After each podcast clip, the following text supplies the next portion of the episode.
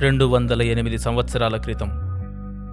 అప్పటికింకా science అభివృద్ధి చెందని రోజుల్లో సౌర కుటుంబానికి చెందిన గెలాక్సీలో ఒక చిన్న వింత జరిగింది. సూక్ష్మాతి సూక్ష్మమైన ఆ వింతని మానవజాతి పట్టుకోలేకపోయింది. పట్టుకొని ఉంటే భవిష్యత్తును తలుచుకొని భయంతో వణికిపోయేది.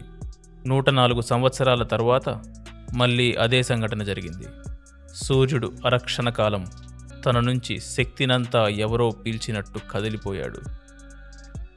సూర్యుడికి దాదాపు కోటి మైళ్ళ దూరం నుండి ఒక అంతరిక్ష నౌకలో ఇద్దరు గ్రహాంతర వాసులు తమ ఆధునాతన పరికరాలతో ఆ సూర్యశక్తిని వస్తువుగా మార్చి తమతో పాటు తీసుకువెళ్ళడం వల్ల జరిగిన సంఘటన అది. మనిషికి ఆ విషయం తెలియదు. యాభై రెండు సంవత్సరాల తర్వాత ఆ గ్రహాంతర వాసులు తిరిగి సూర్యుడి దగ్గరికి వచ్చారు. ఈసారి వాళ్ళు మరి కాసింత ఎక్కువసేపు ప్రయోగాలు జరిపారు. సూర్యశక్తిని ఇంధనంగా మార్చే ఆ ప్రయోగాల్లో వారు విజయం సాధించి గెలాక్సీలోని తమ గ్రహం వైపు అంతరిక్ష నౌకలో వెళ్ళిపోయారు. సుదూర గ్రహాల నుంచి వచ్చిన జీవులు సూర్యుడి మీద యుద్ధాన్ని ప్రకటిస్తారని సూర్యుడిని కొల్లగొట్టుకుపోతారన్నది మనిషి ఊహకందని విషయం.